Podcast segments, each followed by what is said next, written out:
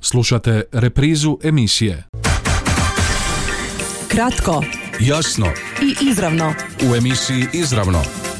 I dalje propitujemo aktualne, lokalne, regionalne i globalne teme. Ponedjeljkom u 13.30. Kratko Jasno i izravno. u emisiji Izravno. Ponedjeljkom u 13.30. Znate li kad su lokalni izbori? Pa mislim u petom mjesecu, 16. petog, kako ne, Jel vas zanimaju? ne, puno me ne zanima, jer ne vidim uopće ko bi mogu biti gradonačelnik Đako. Hoćete li izići? Pa, vidjet ću, pripo, a valjda hoću. Što vas zanima kada promatrate kandidate? Stranke, političko opredjeljenje? Ma, mene zanima čovjek osobno, a koja stranka, malo me zanima, ako samo ne vidim ga u Đaku jednog potencijalnog gradonačelnika, kao što bio nekad Drago Makir ili neke te stvari, tako, ne znam, vidjet ću. Kako ocjenjujete stanje u gradu? Kako kada, ja ne znam, ja sam stariji čovjek, već 85 godina, tako da teško mi je to poračunati. A valjda će biti bolje, ne znam kako će to biti, da li, se, da li će to, vidim da se skopa sve skupa, ali ne vidim neka, nema poduzeća, nema industrije, to je najveće zlo. koje- Ono što je bilo obrtnika, to je bilo, sad više ne znam ni šta je. Kako stojimo sa tim radnim mjestima, pojma nema. 16.5. Jel te? Onda- Jel vi inače izlazite na glasanje? Pa možda vi ću Je li vam važnija stranka ili osoba? po stranka. Imate svoju stranku. Pa da, da, da, da. Kratko Jasno i izravno. u emisiji Izravno. I dalje propitujemo aktualne, lokalne, regionalne i globalne teme. Dobar vam dan, poštovani slušatelji. Kako izgleda đakovačka politička scena 27 dana prije lokalnih izbora? Jesu li već do sad istaknuti svi kandidati? Imali iznenađenja? Kako su, koliko su realne velike političke promjene u gradu? O čemu to ovisi? Kakva će biti kampanja? U kakvom ozračju se održavaju lokalni izbori? Hoće li to imati utjecaja na rezultate?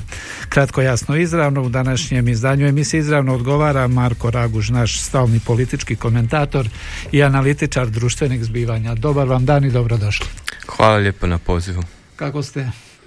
Pa dobro je, dobro je. Dobro. Radi se. Iščekuje, se, pa- iščekuje, uh, iščekuju lokalni izbori, Da, opet. Da. pratite. Pa pratimo onoliko koliko se može iz medija ovaj, iščitati po gradu, malo raz- razgovori. Počinje se to sve skupa na neki način e, uzburkavati, ono, standardna stvar. Imali ste običaj prije raditi određena istraživanja, ankete zajedno sa svojim učenicima Đakovačke gimnazije, preferencije Đakovčana ove godine to ne radite. Pa uslijed ovih e, okolnosti vezanih uz pandemiju to je izuzetno teško organizirati na jedan e, standardiziran, ispravan način pa smo to na neki način i preskočili. Mada mi e, praktički radimo taj dio gradiva, tako kažem, iz područja empirijskih znanosti koji se bave socijalnim stavovima pa i političkim stavovima i mnogim drugim. Je li se mijenja odnos javnosti prema anketama? Svakih izbora, svake kampanje smo komentirali, analizirali, sluša- slušali različite ocjene, procjene. Mijenjali se stav prema anketama? Pa možemo reći da se sve mijenja, pa tako i to, no postoji jedna standardna stvar što se tiče anketa, ovaj, to smo nepre- puno puta ovaj, napominjali da ankete imaju svoje određene nedostatke, to priznaju svi oni koji se bave s njima, ali je, mislim da je neargumentiran napad na ankete kao nešto što nije potrebno, nešto što je u, u startu krivo, pogrešno, e, zasićeno nekakvim pretencijama e, određenih političkih subjekata da utiču na to da kroz to vode kampanju. Ima i toga, ali u svakom slučaju rekao bi da ankete nude jedini, jedini nekakav relevantan pokaza- podatak, pokazatelj e, pravog stanja političkog u određenom području na kojem se odnose. Može li ili mogu li rezultati koji se objavljuju u medijima na bilo koji način utjecati na raspoloženje birača, što mislite? E, Pa u nekoj manjoj mjeri da, ali to nije pretjerani utjecaj. S obzirom da se može iščitati odakle dolaze ti izvori, s kojih medija, medijskih platformi, e, ko ih objavljuje, na koji način, mislim ima svega i svačega. Praktički čak iz nekih političkih stožera objavljuju se nekakvi rezultati e, njihovih ispitivanja za koje sasvim sigurno možemo reći da imaju određenu dožu pristranosti pa i se onda i drugačije e, tretira. No možete iščitati različite izvore pa onda donijeti nekakav određeni zaključak o čemu se tu radi. Koliko su među vremenu birači navikli na to sve, koliko mogu prepoznati, koliko je ta politička kultura u našoj zemlji, u našem gradu, ajmo to ograničiti na naš lokalitet. Što mislite, je li se tu događaju kakve promjene kada su u pitanju birači, izloženost tim različitim istraživanjima, anketama, što dirigiranim, manje ili više?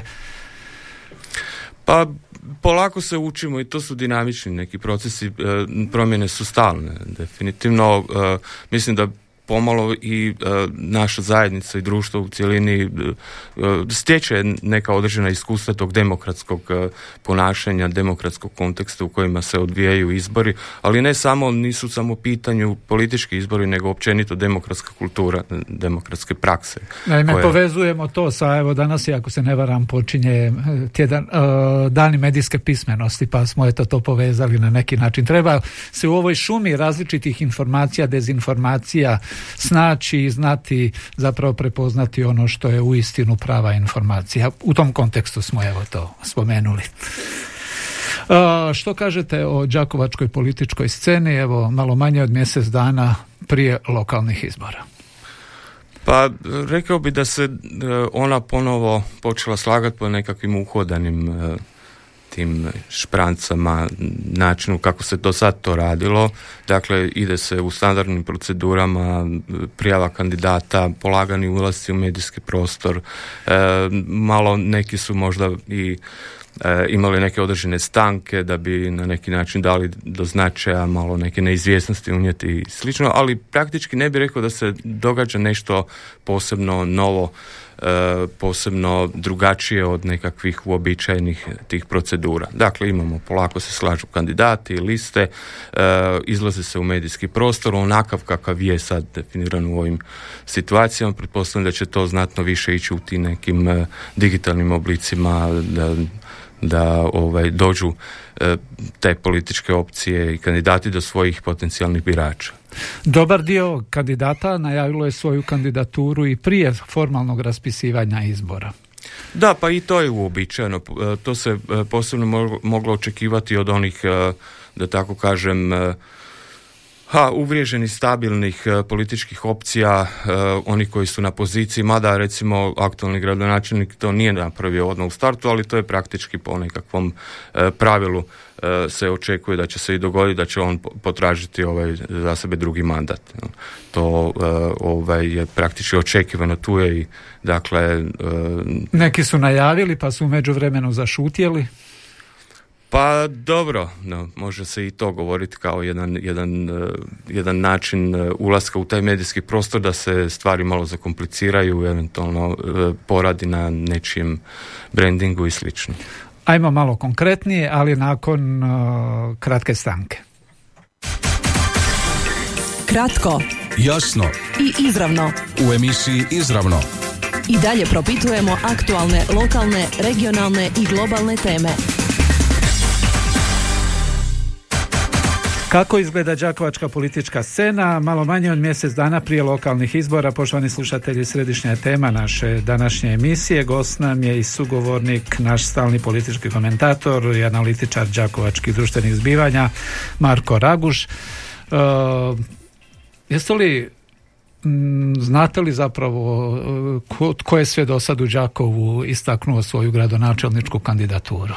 Pa to je ovih šest uh, meni do, do danas poznatih kandidata. Ovaj, E, mislim da ih i građani su već susretali po gradu, već su izašli sa e, prikupljenjem potpisa, u medijima se također obznanjuje. Jedino što nedostaje Zoran Vinković koji je ranije već to najavljivao, ali on čini mi se po sili zakona ima nekih određenih problema e, s obzirom na izmjenu zakona o mogućnosti kandidiranja. Hoće li on potražiti još neke pravne lijekove pa vidjeti i pojaviti se tu, to ćemo tek vidjeti. Kako to komentirate? evo tu situaciju?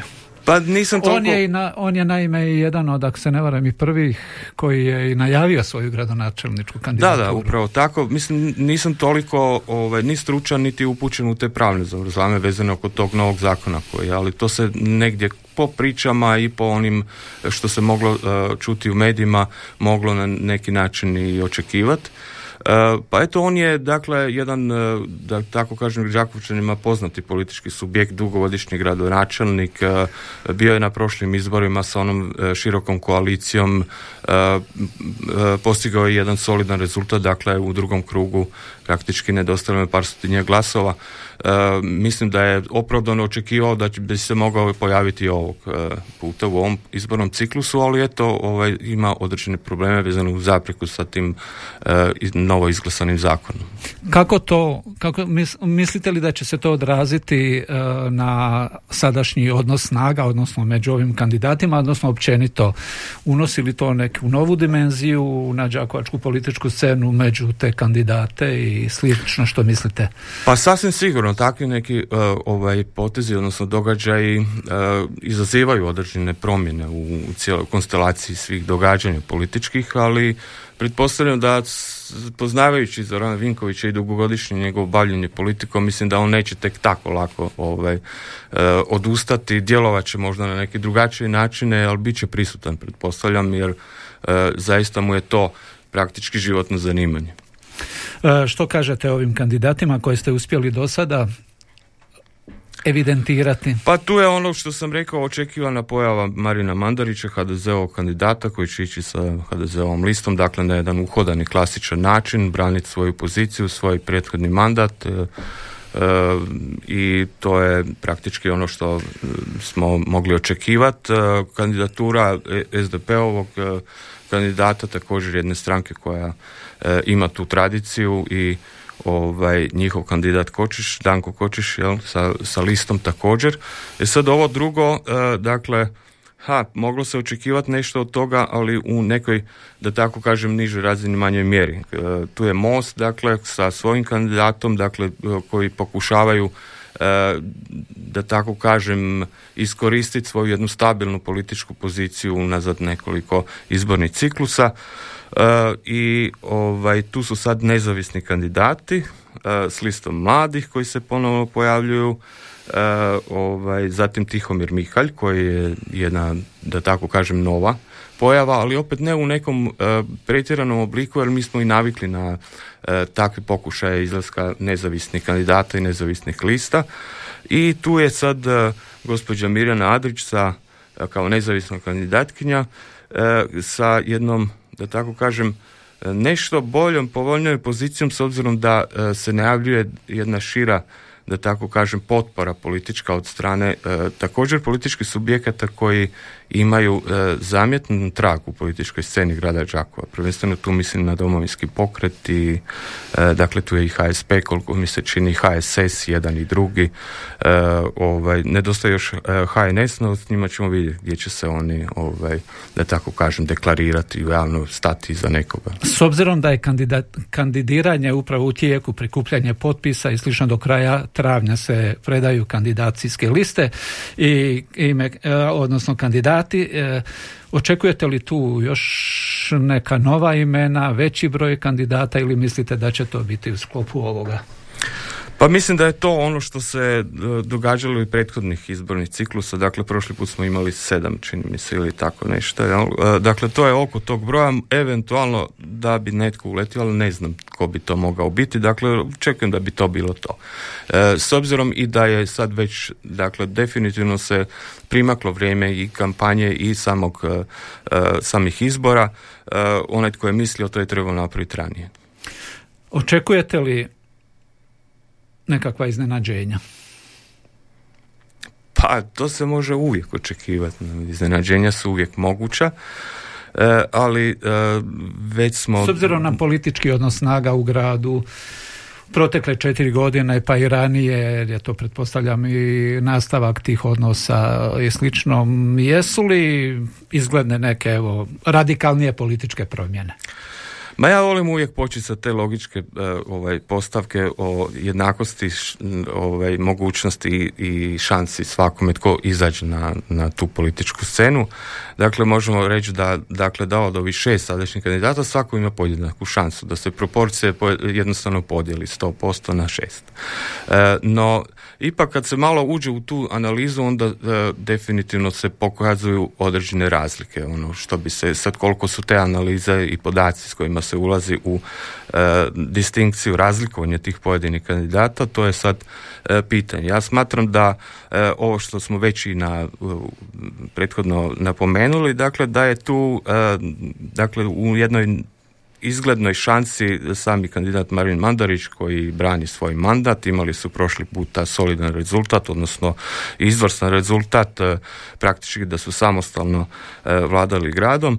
E, i od prošlih izbora, dakle, kandidatkinja Mirjana Adić koja donekle je na tragu one široke koalicije koje je predvodio Vinković, dakle, koji imaju taj da tako kažem, politički, politički moment e, jake infrastrukture koja stoji iza, iza njihovih kandidatura, koja se treba pokrenuti i e, odraditi jedan e, posao na samom terenu bez kojeg se praktički ne može ići u izborne utrke sa nekakvim, ne znam, rezultatom koji bi koji bi bio u skladu sa njihovim očekivanjima E, a da to e, praktički nisu e, ovaj, sveli na taj posao. I eventualno da se, da se na neki način oslone na ta iznenađenja za koja ne možemo Ime ili politička stranka, odnosno što mislite koliko evo nezavisni kandidat, biti nezavisni kandidat što to znači i može li nezavisni kandidat uspjeti bez neke logistike, bez potpore bilo koje stranke i slično, o tom ćemo u nastavku nakon kratke stanke. Kratko, jasno i izravno u emisiji Izravno. I dalje propitujemo aktualne, lokalne, regionalne i globalne teme. Kakva je politička, đakovačka politička scena u oči lokalnih izbora? Poštovani slušatelji, razgovaramo sa Markom Ragužem, našim stalnim političkim komentatorom. Evo, spomenuli ste imena, do sad istaknuta imena, najavljene kandidature, e, nezavisne liste. Vidjeli smo u određenim sredinama da su protekli godina zapravo nezavisne liste, nezavisni pojedinci svojim imenom zapravo pobjeđivali ove tradicionalne klasične stranke, ovaj duopol čak što se spominje cijelo vrijeme u Hrvatskoj i slično. I što mislite, ta jačina imena, je li to dovoljno u srazu sa nekakvom mašinerijom neke političke stranke? Što je tu presudno? Pa sama politika i preferencija politička ovisit će uvijek o dvije stvari, to je svjetonazorska komponenta koja se krije iza nekakvih stranačkih programa, ideologija, dakle, e, a druga komponenta je ova karakterna, osobna koja se unosi u to, to, to je sad pitanje momenta, trenutka u kojem se događaju takve stvari, političke bitke, e, koja će od tih komponenti prevladati. E, sasvim sigurno djeluje jedna i druga i to neovisno o tom, da tako kažem, političkom opredjeljenju. Dakle, svaka za sebe. Koja će biti naglašenija, to je sad zaista pitanje trenutka. Je li to ovaj trenutak, to je sad pitanje. Da, da će neke nezavisne inicijative, nezavisne, e, nezavisni kandidati, dakle osobno, svojim e, imenom, prezimenom, svojim, da tako kažem, imidžom u, u zajednici lokalni izbori to nude zato što se manje više tu ljudi dobro i poznaju, to treba vidjeti. Ja osobno sumnjam e, u neke velike mogućnosti takvih izleta sad u ovoj situaciji, no mhm. treba pričekati, vidjeti kako će se e, same kampanje odvijati i što će se sve tu skupa događati. E, ali ono, moglo bi se reći da su u dosadašnjim izbornim ciklusima uglavnom prevladavale te svjetonazorske priče. E, e sad, e, e, normalno da se iz tih nekakvih političkih događanja oblikuju, formiraju određene političke figure koje onda imaju tu svoju određenu snagu, pa koriste i svoje ime, ali i tu stranačku infrastrukturu, odnosno taj svjetonazorski dio politike koji nose sa sobom. Evo u našoj anketi na početku emisije čuli smo, jedan naš sugrađanin kaže gleda samo ime. Mhm. Dok sugrađanka kaže njoj je važna stranka. E, upravo to, moglo bi se reći da je to, ovaj, da su to ta ključna pitanja politička, dakle svjetonazorsko i e, to karakter. Makar kažu isto tako da su na lokalnim izborima da ne bi možda to, da ne da nisu prisutne toliko te ideološke razlike, te političke e, platforme i, i, i slična pitanja. Ma već smo jedanput spominjali ovdje u studiju te ovaj E, motive koji e, vladaju ljudima u tim situacijama političkih izbora. Zašto ljudi uopće idu na izbore i što tamo traže. E, svako će na biralištu pokušati u tom popisu kandidata političkih stranaka opcija pronaći sebe u onom smislu da vidi tko je to najbliže njegovim uvjerenjima, stajalištima pa u konačnici interesima. Što bi to za njega bilo najbolje. Dakle, svako će polaziti od tog osobnog. Dakle, a to je, to je temelj dakle svih ovih empirijskih nastojanja tumačenja politike jer upravo ti birači sa svojih osobnih pozicija e, obavljaju taj e, posao izbora. Kakvu kampanju očekujete? Poznajući ono što se događalo u, u ovom prethodnom razdoblju, e, dakle ovih četiri godine, tu je bilo dosta nekakvih, da tako kažem, latentnih sukoba koji se često puta i nisu vidjeli u javnom prostoru na, na uobičajeni način. E, hoće li to izaći na površinu i praktički e, kampanju pretvoriti u e, otvorene sukobe?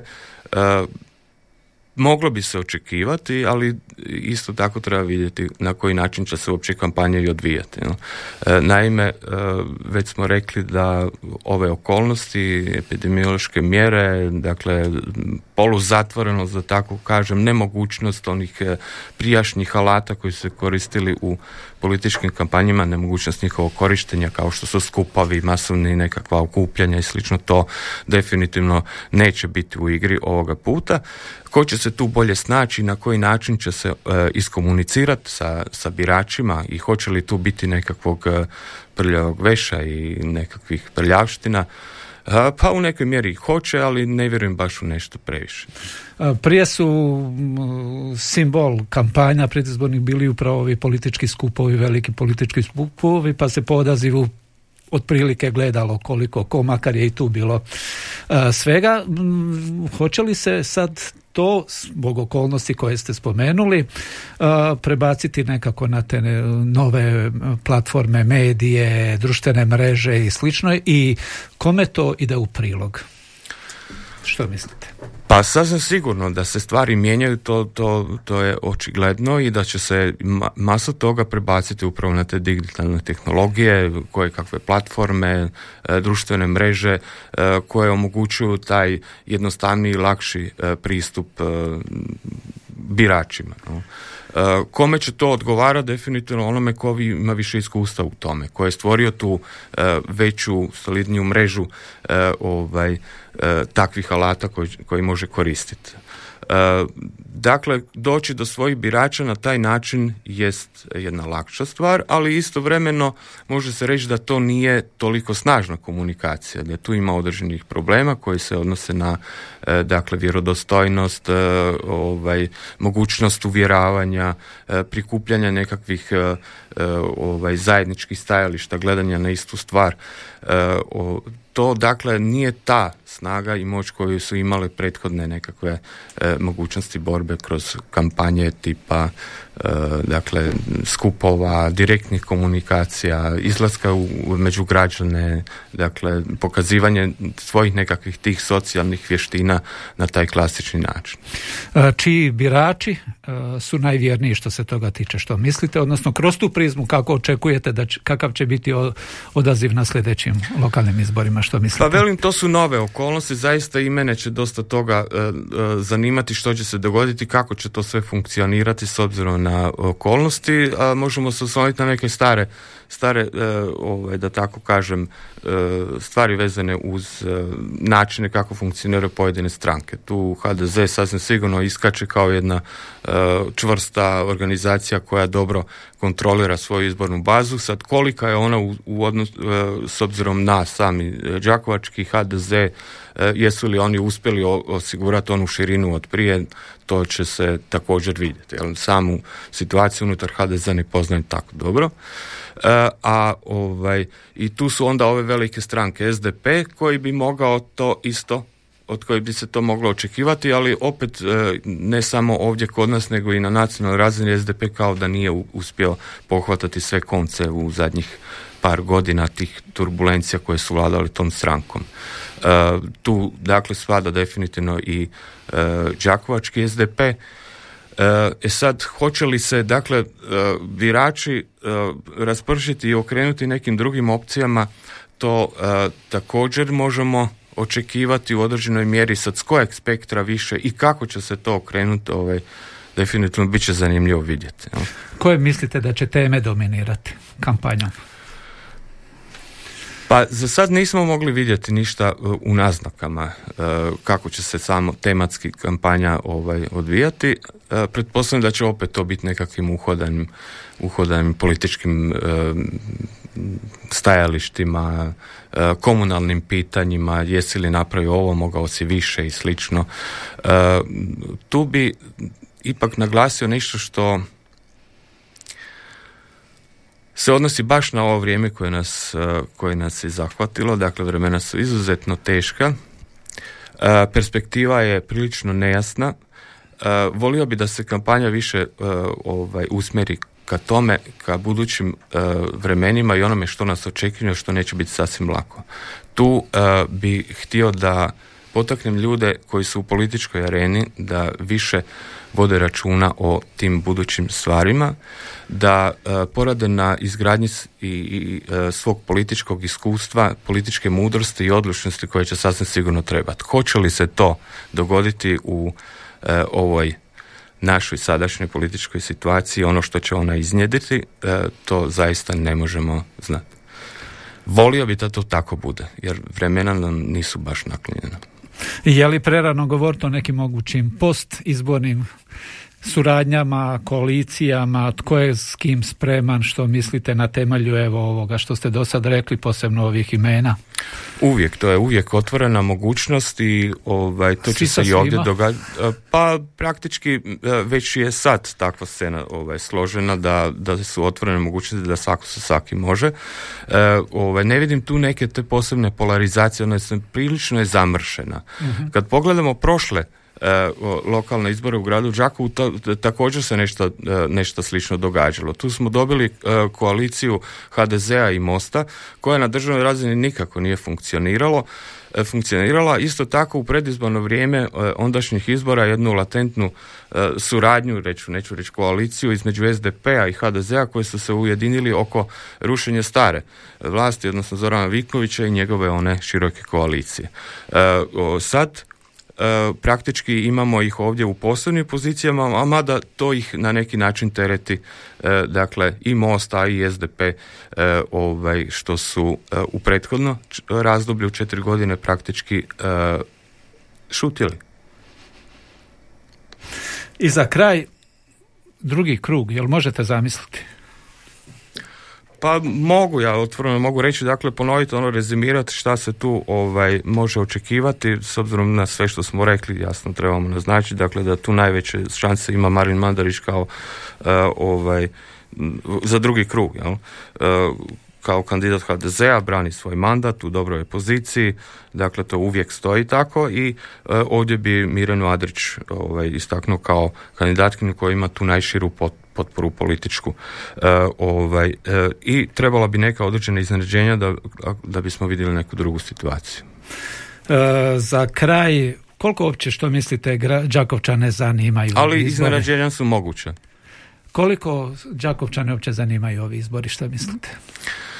To je pitanje svih pitanja za sve analitičare, svi koji se bave tim izbornim prognozama, dakle pitanje odaziva. Koliko ih zanimaju, kažem, opet smo u jednim posebnim društvenim okolnostima gdje i ne možemo doći do pravih relevantnih pokazatelja o tome koliko su zainteresirani. U svakom slučaju moglo bi se očekivati svašta. Dakle, jedan e, značajniji izlazak, ali i jednu potpunu rezignaciju s obzirom na prilično loše stanje u tom nekakvom društvenom i pa i psihičkom e, ovaj, e, aj neću reći zdravlju, ali općem stanju ovaj, naše zajednice. Kome to ide u prilog? Pa uvijek ide onim koji imaju jaku infrastrukturu, koji nemaju problema s tim da istiraju svoju političku vojsku na teren i da to obave. 27 dana prije lokalnih izbora, poštovani slušatelji, gost nam je bio Marko Raguš, naš stalni politički komentator i analitičar. Ništa, nastavit ćemo pratiti što se zbiva, ovo je tek početak, odnosno službeno kampanja nije ni počela, kamp, službeno kampanja počinje objavom kandidacijskih lista, a to će se dogoditi negdje, ako se ne varam, početkom svibnja. Hvala vam. Hvala vama. Kratko, Jasno i izravno. u emisiji Izravno. I dalje propitujemo aktualne, lokalne, regionalne i globalne teme. Ponedjeljkom u 13.30. Kratko Jasno i izravno. u emisiji Izravno. Ponedjeljkom u 13.30. Ovaj programski sadržaj sufinanciran je sredstvima Fonda za poticanje pluralizma i raznovrsnosti elektroničkih medija.